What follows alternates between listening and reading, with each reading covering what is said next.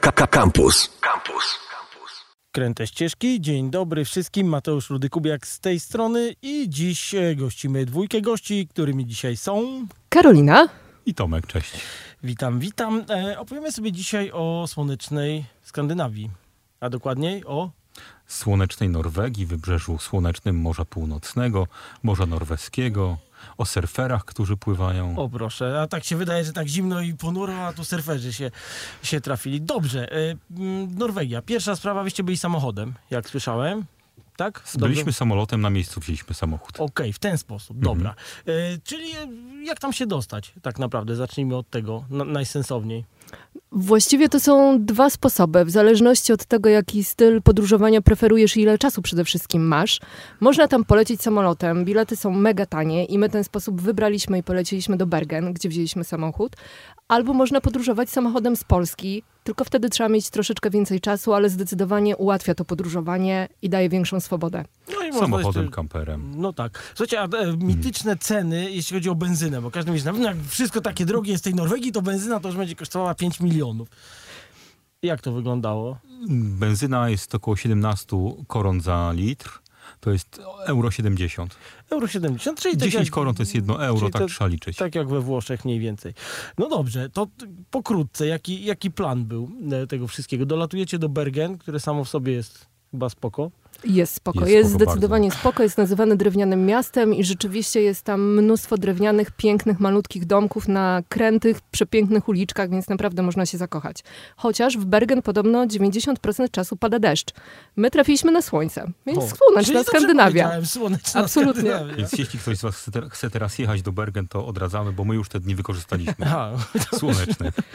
Mi się tylko kojarzy to Bergen, takie cukierkowe zdjęcie po prostu, super, zgadnij co to za miasto, prawda? I to Bergen jest tak bardzo ładnie położone i, i zawsze ma super zdjęcia. Tak, jest bardzo fotogeniczne i bardzo malownicze i rzeczywiście cukierkowe. Ale dla nas było tylko takim punktem wyjścia, bo w zasadzie pierwszego dnia, jak wylądowaliśmy, to tylko wzięliśmy samochód. Zresztą muszę powiedzieć, że strasznie nas oskamowali, bo wzięliśmy najtańszy samochód, jaki mogliśmy, Volkswagena Polo. Ale niestety okazało się, że nie ma na stanie i dostaliśmy jakąś nową, wypasioną rawkę. Okej. Dobra, to tak od razu jak mówimy, jaki rząd wielkości e, za, za dzień wypożyczenia samochodu? Za tydzień od półtora do dwóch i pół tysiąca. Okej, w, te, w ten sposób. To, jest, to są widełki, rozumiem. To są tak? widełki, zależy od dnia, zależy od e, tego, jak są dostępne samochody, od klasy samochodu. Znaczy oczywiście można mieć samochód za kilka tysięcy. No oczywiście ale- można mieć za, za- za 100 tysięcy. Można mieć nawet kampera. Tak? Ty, Tak. Ty Tak, też... można. Można wypożyczyć kampera również w Norwegii. No, a chyba największy fan to by było jechać z Polski. Na pewno, absolutnie tak. No dobra, i jak to, jak, jak, wyglądało, jak wyglądała wasza wycieczka? Jaki, jaki plan mieliście i czy się udało? Bo z planami to bywa różnie. Wiesz, że się udało. Mieliśmy plan właściwie mm, powzięty na podstawie noclegów, które po drodze wypadały i na podstawie miejsc, które chcemy zobaczyć. Planowaliśmy sobie nocleg wcześniej e, i udawało nam się to zrealizować, e, więc jechaliśmy na północ. Plan był taki, że dojedziemy do Kristiansund, które jest na północy i ten plan zrealizowaliśmy. No to brawo, bo to zawsze jak ktoś sobie układa noclegi, to bywa różnie z tymi Planowa- planami. planowanie mniej więcej wyglądało tak, że wrzucaliśmy popularne serwisy do rezerwacji, jeden, drugi jeszcze wyszukiwarkę e, taką, która jest w popularnej przeglądarce i patrzyliśmy, gdzie jest najtańszy nocleg. Poza jednym, o którym opowiemy, gdzie wybraliśmy taki specjalny, ale rzeczywiście i te noclegi nam determinowały to, gdzie śpimy danego dnia.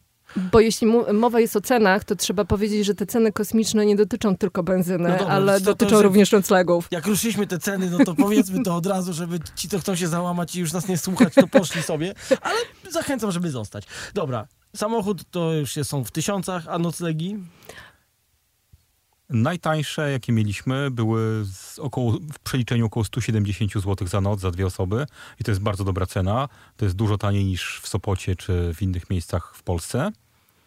E, Jakby to ująć w ten sposób, to powiedziałabym, że ceny noclegów w Norwegii były takie jak ceny w, noclegów w Sopocie w sezonie. Okej, a czyli, czyli da się przeżyć.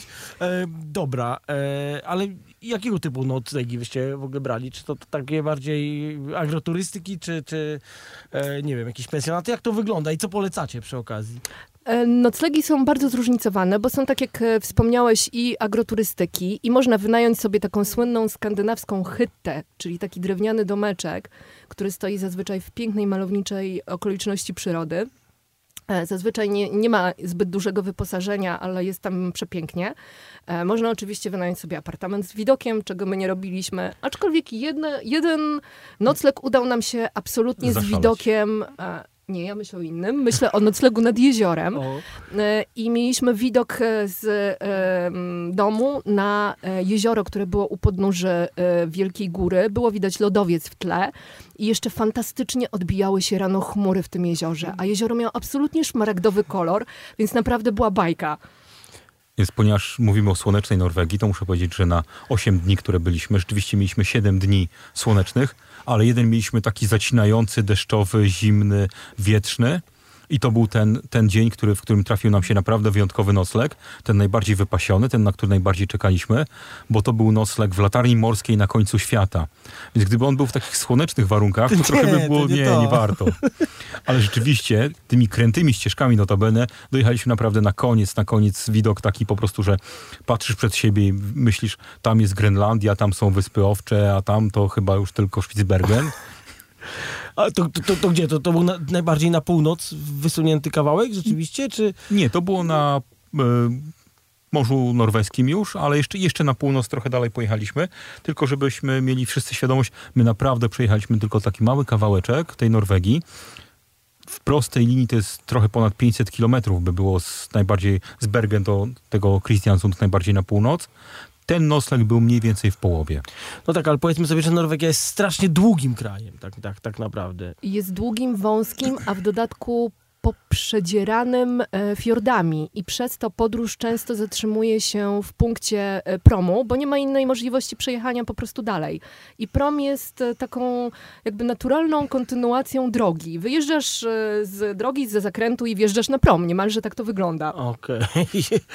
Okej, ja s- słyszałem, że się dużo tymi promami jeździ e, tam generalnie. To też kosztuje jakieś straszne pieniądze, czy, czy, czy tak jest dla, dla ludzi? To ile to kosztuje, dowiedzieliśmy się już po powrocie.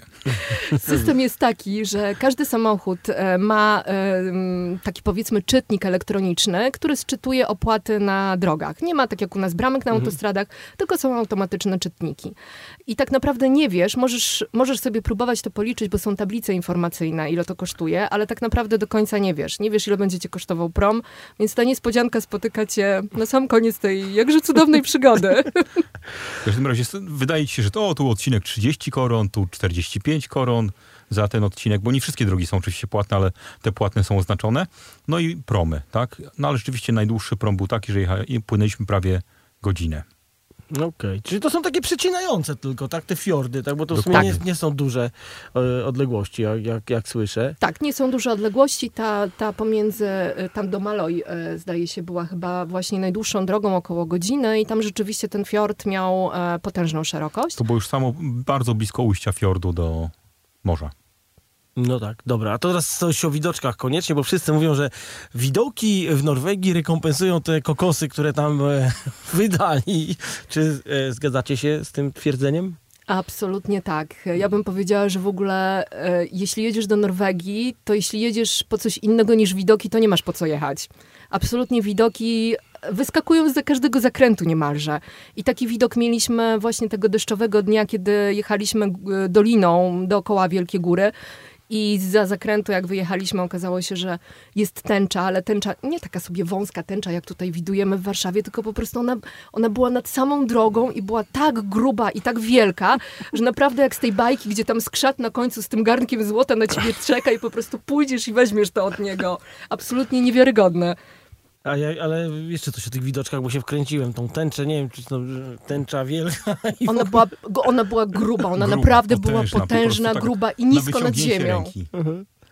widoczki, e, no fiordy przede wszystkim. Fiordy są w ogóle absolutnie fascynującym zjawiskiem. E, Ja sobie w życiu nie wyobrażałam, że, e, że fiord, no wyobrażałam sobie, że jest tam jakaś woda i dookoła są góry, ale nie wyobrażałam sobie, że jest to tak wysoko, ta, no w sensie, że woda jest tak nisko, że ona ma tak absolutnie niewiarygodne odmiany zielonego, niebieskiego i w ogóle każdego innego koloru. E, I że statek, który płynie po tym fiordzie i patrzysz na niego z góry, wydaje ci się jak taka zabawka dla dziecka, że on jest po prostu tak mikroskopijnie małe. Tak, a okazuje się, że to jest prom, co wiezie ciężarówki. Absolutnie tak, to w ogóle było niebywałe. Ta, ta wielkość była absolutnie niebywała. Gdzie nagle patrzysz taki wielki, że taki mały statek, a potem zjeżdżasz na dół do portu, a to się okazuje, że to jest taki wielki wycieczkowiec z niemieckimi turystami. Wiesz co, tutaj jak zaczynaliśmy, to powiedziałeś o surferach i to mnie trochę zdziwiło, że no ja wiem, że tam jakiś prąd zatokowy, że jest ciepło i tak dalej, no ale jakoś bez przesady, nie kojarzę kompletnie Norwegii z surferami. A było to tak. Mieszkaliśmy sobie w takiej miejscowości Farstad, to jest dosyć daleko już na północ, przy tak zwanej drodze atlantyckiej i tam jest najbardziej chyba wysunięta na północ piaszczysta plaża Europy.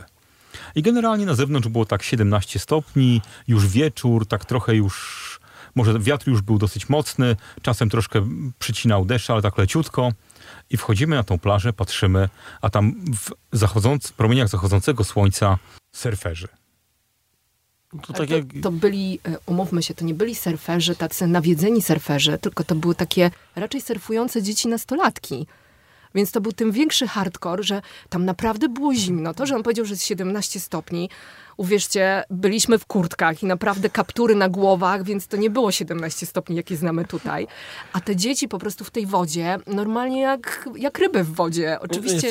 ta woda jaką miała temperaturę, zadajmy sobie pytanie. Nie wiemy, bo nie odważyliśmy się.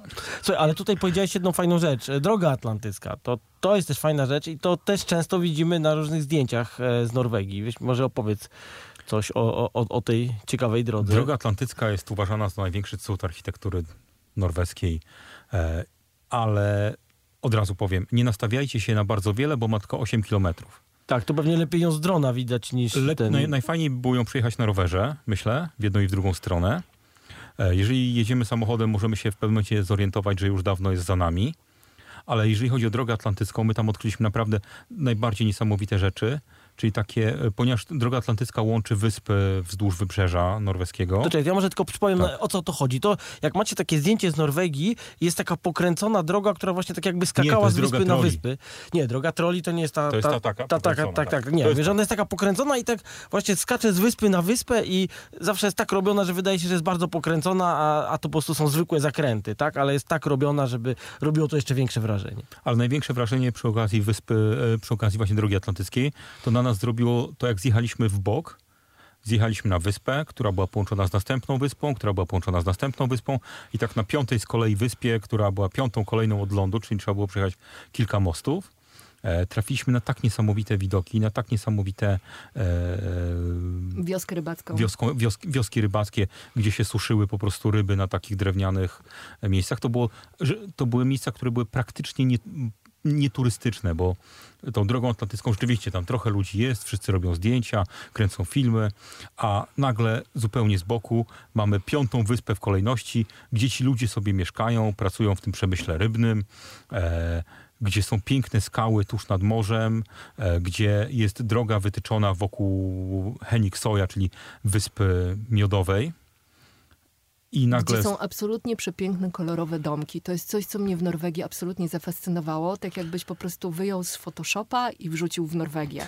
W każdym kolorze, chociaż kiedyś podobno były tylko w jednym kolorze, ale potem pozwolili jeszcze, tam są chyba... W, w tym takim miedziano... Miedziano-czerwonym. Są tak? jeszcze żółte, niebieskie i szare. Okay. I naprawdę te domki na tym końcu świata, na tej piątej wysepce od lądu wyglądały absolutnie naprawdę jak z Photoshopa wyjęte. I teraz najfajniejsze, że takich piątych wysepek od lądu tam jest dziesiątki, jeśli nie setki. I że wystarczy po prostu pojeździć, poszukać, zjechać z tej głównej drogi i nie można znaleźć takie miejsca, które są ustronne, ciche i przepiękne. Zgubić się. To, co w Norwegii należy zrobić, to zgubić się. Wiesz co, podejrzewam, że nie tylko w Norwegii, a niektórzy mm -hmm. ludzie o tym nie pamiętają i idą w te najbardziej turystyczne miejsca, które się potem okazują kupą kamieni po prostu na przykład i, i co? Ale ja może jeszcze wrócę do tej drogi atlantyckiej, Dawaj. bo e, Tomek tak tutaj z takim sceptycyzmem opowiedział. Ja powiem tak, droga atlantycka jest czymś, co warto na pewno przejechać. Na pewno warto to sfotografować. E, i pokręcić się, żeby znaleźć właściwą perspektywę do sfotografowania. Nam się udało tam być w dzień, kiedy nie było pełnego słońca, ale były też chmury. I te chmury tam naprawdę robią robotę. I pokręcenie się za takim kadrem, który mnie się udało zrobić, czyli ta droga atlantycka jakby wjeżdża w górę i wjeżdża totalnie w środek chmury i ona ginie w tej chmurze. I to naprawdę wygląda absolutnie ni- obłędnie i spektakularnie. Więc to jest mój zachwyt drogą atlantycką. No tak, a wy sobie poszukajcie zdjęć, na pewno zobaczycie kiedyś e, drogę atlantycką, ale powiedziałeś o drodze troli też, to, to jest też fajna droga, nie wiem, czy, czy, czy byliście tam? E, Tak. Tak. To, to z kolei jest taka droga, którą można zobaczyć po takiej górze się tak wije jak, jak, jak głupia, no aż się człowiek zastanawia w ogóle o co tu chodzi, dlaczego ta droga jest tak zrobiona, a nie inaczej. I co, słucham, jechaliście tą, tą Jechaliśmy tą drogą, tak. e, I ona właściwie tak wygląda, dlatego że jest e, totalnie wśród gór e, i, no i omija niektóre góry, bo Norwedzy mają co prawda taką tendencję do tego, żeby te tunele przekopywać przez wszystkie góry, ale ta akurat e, została zrobiona dookoła. A Do tego po drodze są wodospady, które tak właściwie wpadają niemalże na ulicę. Wjeżdżasz praktycznie z poziomu fiordu, czyli z poziomu zero nad poziomem morza na 900 metrów mniej więcej. Okej, to I ładnie. zakręty są takie pod kątem ilu? 100, 180 Tak, chyba. prawie do- 180 stopni są No zakręty. właśnie, to ona tak wygląda, że jakby to, to abstrakcyjna jest, jakby z daleka patrzeć, to w ogóle jak te samochody zakręcają. Tak? No powiem ci, że naprawdę ja z pozycji pasażera mówiłam o Jezu, o Jezu, o Jezu, nie zmieścimy się. Tam jest chyba taki limit 11,4 metra i samochody powyżej tej długości nie mogą wjeżdżać, tak, bo się nie złożą na niektórych zakrętach. Na tej drodze troli myślę, że się to- przynajmniej 10 razy się zatrzymywaliśmy, żeby kogoś przepuścić naprzeciwka, bo było tak wąsko. E, No i z 10 razy ktoś się zatrzymywał dla nas oczywiście, no bo to jest tak, że Że trzeba się szanować. trzeba się szanować. Absolutnie to jest fantastyczne w Norwegii, że oni mają te drogi dość wąskie, e, natomiast mają dużo takich właśnie zatoczek e, po to, żebyś ty się zatrzymał, jeżeli widzisz, że coś z naprzeciwka jedzie. I myślę, że w Polsce by to nie wyszło. A tam po prostu nie ma z tym problemu. To jest w takim automacie. Jedziesz, widzisz samochód, okej, zjeżdżasz, bo masz bliżej do tej zatoczki. To jest absolutnie fascynujące. No widzicie, a u nas każdy ma najlepszy samochód, mimo że to jest stary Passat i myśli, że jest największym kowbojem na drodze. Tak się chciałem zapytać, jak tam kontakty z ludźmi, bo słyszałem taki kawał o Norwegach, że e, bardzo się ucieszyli po pandemii, że już nie muszą trzymać dystansu 2 metry, tylko mogą wrócić do swojego 10. I że to bardzo im odpowiada. Tomek, ty miałeś takie ładne pod, w swoim podsumowaniu określenie Norwegów. Życzliwi introwertycy. Okej. Uśmiechają się z daleka, szanują twoje granice, szanują twoją przestrzeń. E, rzeczywiście, no, my spotkaliśmy tego typu ludzi. Ale też e, spotkaliśmy otwartych ludzi.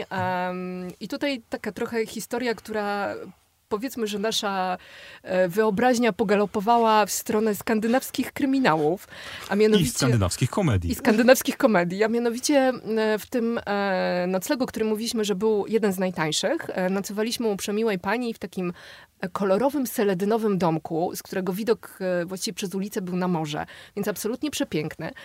Pani mieszkała na dole, my mieszkaliśmy na górze. Cała góra była dla nas. E, taki domek trochę jak z dzieci z Bullerbyn. Tak, tak mi się to kojarzy i, i tak to sobie wyobraziłam. I em, w podłodze na górze, tam gdzie spaliśmy, były dziury, były szpary w deskach. I Tomek e, któregoś razu mówi do mnie, zobacz, zobacz, jakie tu są szpary. Ja mówię, te szpary to nic, ale widziałeś tam tę dziurę. On mówi, jaką dziurę? No jest taka, słuchaj, jakby wypiłowana, okrągła dziura. No i co? No i widać jakby co jest pod spodem. No i Mogliśmy naszej gospodyni po prostu zajrzeć do salonu z, z naszej Okej. sypialni. nasza Ale wyobraźnia pogalopowała. naszego wyobraźnia pogalopowała po pierwsze w e, film Historie kuchenne, gdzie e, Szwed przyjechał do Norwegii i obserwował e, i obserwował sposób, w jaki Norwego, Norweg żyje i korzysta z kuchni właśnie przez dziurę w, w podłodze z poziomu strychu, ale też w stronę takiego kryminału. Tak, skandynawskiego kryminału, ponieważ em, ten dom był, e, ta, ta góra, gdzie my e, byliśmy, e, była udekorowana takimi bardzo, mm, powiedziałabym, dziecięcymi różnymi figurkami, zabawkami. Dużo bibelotów. Dużo bibelotów. I e, łóżka w sumie też były takie, powiedzmy, rozmiaru bardziej dziecinnego niż dorosłego. Mm, I e, no nasza, nasza wyobraźnia pogalopowała w stronę jakiegoś e, strasznego nieszczęścia, które gdzieś się tam musiało stać i po prostu zostały te pokoje tak jak te dzieci stamtąd wyszły i nigdy nie wróciły. I jeszcze ta dziura w podłodze, skrzypiące podłogi i fakt, że nasza gospodyni, bo nocowaliśmy tam dwa dni, drugiego dnia o godzinie 22 jeszcze jej nie było. Więc my myśleliśmy, że może A jej to samo... piszczała i dzwoniła. Tak, i dzwoniła i została w domu. E, I kot taki z kulawą nogą, który przychodził cały czas pod schody i miauczał, żebyśmy go nakarmili. I nasza wyobraźnia pogalopowała właśnie w stronę tego skandynawskiego kryminału, że może ta pani gdzieś tutaj ukaturpiona pod tym domem leży, a i co my teraz biedni zrobimy. No, ale rozumiem, Ale była, była absolutnie tak, bo wróci, wróciła i spędziliśmy naprawdę przyjemny czas na pogawędce. E, Na, na opowieściach o e, zorzy, która jak się okazało, to nie tylko w okresie zimowym można ją zaobserwować. Wczoraj była chyba zorza. To kiedy Wczoraj. można w takim razie? Ja myślałem, e, wiem, że jesienią już można, już jakiś tam październik to już, już się da, Czasem tak? Nawet nawet w lecie Tak? trzeba tylko sprawdzić na aplikacji Aurora. Okej, aplikacja Aurora. I ono pokazuje z pewnym prawdopodobieństwem dla danego miejsca, czy je- jak duże jest prawdopodobieństwo zorzy danej nocy. Podobno zależy też, e, też to od oczywiście wyładowań magnetycznych, ale też e, słyszałam, że od fazy księżyca, że podobno najlepiej zorze widać jak jest snów. No wiadomo, jest wtedy ciemniej. No tak, to się, to, to się broni generalnie. E, dobrze, jakieś jeszcze mieliście kontakty z ludźmi, czy, czy, czy to w ogóle tak sami ze sobą jeździliście? Bo tak... Ludzie byli dookoła, tylko wiesz, ta, ta norweska introwertyczność No powoduje, że te kontakty są takie mm, mniej więcej jak w amerykańskim sklepie, gdzie przy kasie każda pani mówi ci hello i tak naprawdę na tym kończy się jej kontakt z tobą. Z, z, z naszych gospodarzy prawie nie mieliśmy kontaktów już więcej, ponieważ wszyscy, że tak powiem, załatwiali to bezobsługowo. Tak, klucze najczęściej były w skrzyneczkach z kodem i podawali tylko kod na maila bądź SMS-a i nawet nie trzeba było widzieć człowieka, żeby wejść do domu. No tak, to z kolei ja mam doświadczenie z Bałkan, gdzie w ogóle hello, welcome, Rakia i tak dalej. Nie, to zdecydowanie po drugiej stronie. No tak, czyli mamy, mamy dwie, e, dwie perspektywy e, w takim razie. Dobra, to tak mm, powoli będziemy podsumowywać, ale jeszcze, jeszcze nie do końca. E, to w, jakich byście miejscowościach byli, jakby tak ktoś chciał sobie waszą, waszą drogą pojechać? Wyjechaliśmy z Bergen, byliśmy w Forde. E, Akurat tam mieliśmy nocleg, taka dosyć przemysłowa, e, na pierwszy rzut oka nieciekawa miejscowość, ale zaraz obok był e, pierwszy, pierwszy wodospad, który widzieliśmy. Później trochę szwendaliśmy się wzdłuż, wzdłuż fiordów, w tym, przy tym największym... mm, W największym fiordzie? Jak? Geiranger? Ten, który jest UNESCO obwołany. Tak. Absolutnie zasłużony. Tak, czyli fio, fiord jest y, tym jest przyrodniczym na ten. listę, tak. Okej. Absolutnie zasłużony, jest po prostu absolutnie piękny. Byliśmy w tej e, latarni morskiej Krakenesfyr. To jest naprawdę, jeżeli macie wolne środki, to sobie odłóżcie, żeby, żeby no, nie jest tam tanio, ale warto po prostu na Ale to końcu jest ta, ta, świata. ta z noclegiem, tak? tak. To jest ta latarnia morska. Latarnia morska z powiem- noclegiem. Ja powiem tak, ja spełniałam swoje marzenie z dzieciństwa. Ja jako dziecko, czytając Latarnika chociażby, zawsze chciałam nocować w latarni morskiej. I jak zobaczyłam, przeglądając właśnie, przygotowując się do tej podróży i czytając Norwegii, zobaczyłam, że jest możliwość tam, to nie była jedyna latarnia, w której można spać. Tam jest do, to dość powszechne, bo oni w ten sposób zbierają środki na e, utrzymanie tej latarni. Ale ona działała cały czas? Działała, Było... Okej. absolutnie działała. No, na, na tym poziomie, na którym mieszkaliśmy, była lampa. Była dokładnie lampa. I Okej. naprawdę to, był, to było absolutnie niewiarygodnie magiczne przeżycie. Widok na, na to szare wtedy morze, chociaż miał być zachód słońca, ale i tak była sztormowa pogoda i było przepięknie. Na wyjący w, w oknach wiatr i na całą tą siłę przyrody i to skaliste wybrzeże, które tam, tam morskie wybrzeże wygląda zupełnie inaczej niż u nas. Tam są skały. E, tam Ta te woda tłucze o te tak, skały tłucze z skały, ogromną więc siłą. jest w ogóle taki naprawdę klimat takiego naprawdę skandynawskiego kryminału. Jeszcze do tego w tym miejscu, gdzie byliśmy, gdzie była ta latarnia morska, Jechaliśmy przez góry, które w pewnym momencie zamieniły się we wrzosowiska, jak już zjeżdżaliśmy na drugą stronę góry. I widok był jak mniej więcej, mnie się to skojarzyło z Bondem i ze Skyfall, kiedy on wiezie tą swoją M, żeby ją schować na tej, e, na tej szkockiej e, posiadłości swojej i tam są takie przepiękne wrzosowiska. Dokładnie tak było przy tej latarni morskiej. Byliśmy w takich też turystycznych miejscowościach typu Fram, Stryn, ale to są, można powiedzieć, bardziej kurorty, tylko nie, w, nie, tak, nie, nie tak napakowane ludźmi jak u nas w Polsce. Nie, tak jak w Polsce to nigdzie nie ma, po prostu to już No po, i- wystarczy pojechać na byle jakie morze i po prostu takiego badziewia jak u nas to nie będzie. Christian Zund.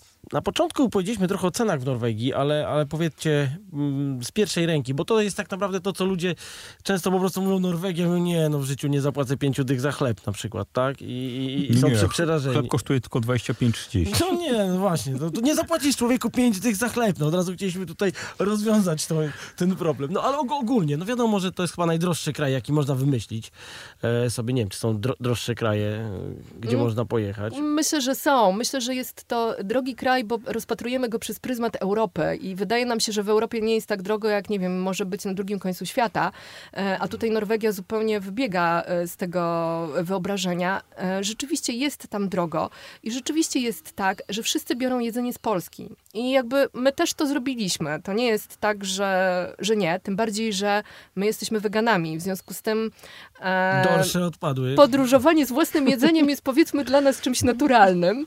E, No i jak patrzyliśmy wcześniej, czy w Norwegii jest e, w ogóle weganizm, jak jest rozwinięty, to rozwinięty jest tylko w dużych miastach. Okej, myślałem, że to właśnie bardzo, bardzo jak Skandynawowie, tak zdrowe jedzenie i w ogóle, więc... E, Mm, Nie, ja zdementuję. E, Wyposażenie sklepu jest dużo bardziej ubogie w zdrowe rzeczy niż w Polsce. okej. Jest dużo mniej warzyw, dużo mniej owoców i są takie zaskakujące sytuacje, jak na przykład fakt, że pomidory kosztują więcej niż awokado. O, o, no to tak. Awokado chyba nawet było tańsze niż w Polsce, z tego co Tak, pamiętam, bo tak. kosztowało tak. Drugim takim zaskoczeniem było właśnie mango, które też kosztowało mniej niż w Polsce i było tańsze od pomidorów. E, I no, nie jest tam zbyt e, zdrowo, jeśli chodzi o jedzenie. Jest tam, powiedziałabym, że mnie się to kojarzyło z takim amerykańskim sklepem, gdzie rzeczywiście musisz się trochę naszukać, żeby kupić coś, co nie będzie e, papierowe, albo gąbkowe, albo takie, że nie chcesz tego jeść. No ale z drugiej strony nawet w, e, w jakimś na, na, na, naprawdę małej miejscowości w każdym większym sklepie można było kupić na przykład mleko sojowe, tak? I z tym nie było problemu. Choć już inne produkty wegańskie, które dla nas miały znaczenie, trudno było znaleźć. Ale A. jakbyś nie był weganinem, to sobie kupisz rybę, nie wiem, parówki i tak dalej. Bo słyszałem, że znajomy przyjechał powiedział, że miał jakiegoś fioła na punkcie parówek. I że był załamany, powiedział, że... Ry- Ryby na pewno, tak? Mhm. Na, na punkcie ryb na pewno, no ale jest jeszcze jeden bardzo tricky e, taki moment w Norwegii, to jeżeli ciebie najdzie ochota na piwo. No to słyszałem, że to są najdroższe piwa w życiu, jakie się Oj, piło. tak. tak. Oj tak, Oj, to, tak, jest, to- to, jest coś, co kilka razy sięgaliśmy i tyle samo odkładaliśmy z powrotem na półkę, myśląc, nie no dobra, przez tydzień wytrzymamy. Najtańsze takie piwo w supermarkecie, powiedzmy 25-30 zł. Ale takie, takie jak nasza Takie ma- butelka? tak małe, nie, takie taka ma- mała A, puszeczka, taka mała 0,3. puszeczka. Dobrze, ja w tym miejscu muszę powiedzieć, że to nie jest audycja o piciu alkoholu, bo alkohol piją sami degeneraci, tylko o tym, jakie są ceny w Norwegii, więc po prostu y, mówimy o tym czysto informacyjnie. Y, I y, mówisz, że tak, że człowiek jak pojedzie do Norwegii, to ma szansę na y, nie picie przynajmniej, bo po prostu jak zobaczy ceny, to, to, to się załamie. I rezygnację z białego pieczywa. Mm, Tak? Tak, bo też nie, jest- nie umieją w chleb. Nie Nie umieją, umieją w chleb. chleb i nie umieją w W kawę. kawę też, Mhm. też. Zupełnie kawa jest lurą, chociaż w każdym miejscu, gdzie byliśmy, zawsze obowiązkowo stał ekspres do kawy. I jakby kawa była zawsze takim wyposażeniem jak sól niemalże. Ale z drugiej strony kawa w kawiarni zdecydowanie nie, nie umieją. W pieczywo nie umieją, pieczywo nawet takie, które wygląda, że będzie zdrowe, e, jest niesłone, smakuje trochę jak papier. E, no nie. Za to mas, masło i margaryny Masło mają super, słone. Tak. No tak, mi się akurat masło dobrze kojarzy, ale kawa na przykład też w Szwecji też mi się zawsze z lurą kojarzyła. Nie wiem, czy ja trafiałem w takie Wiesz co, miejsca. Norwegowie piją, e, są narodem, który pije bardzo dużo kawy. Jest to jeden z, naj, naj, naj, naj, z największych kawoszy, ale no niestety ta ilość nie przekłada się na jakość. Nawet w, jak poszliśmy do takiego hipsterskiego, hipsterskiej kawiarni w Bergen, to już ostatniego dnia, kiedy już patrzy, patrzymy na konto, dobra, jeszcze możemy zaszaleć. Poszliśmy do hipsterskiej kawiarni i rzeczywiście tam można było sobie zrobić tej kawy dolewki ile się chciało w cenie, ale smak Ale po co? Ale po co, dokładnie. I e, w tej samej hipsterskiej kawiarni okazało się, że mm, e, pan może nam zrobić wegańskie kanapki. A chcieliśmy wziąć na drogę, bo jeszcze do samolotu było dość długo.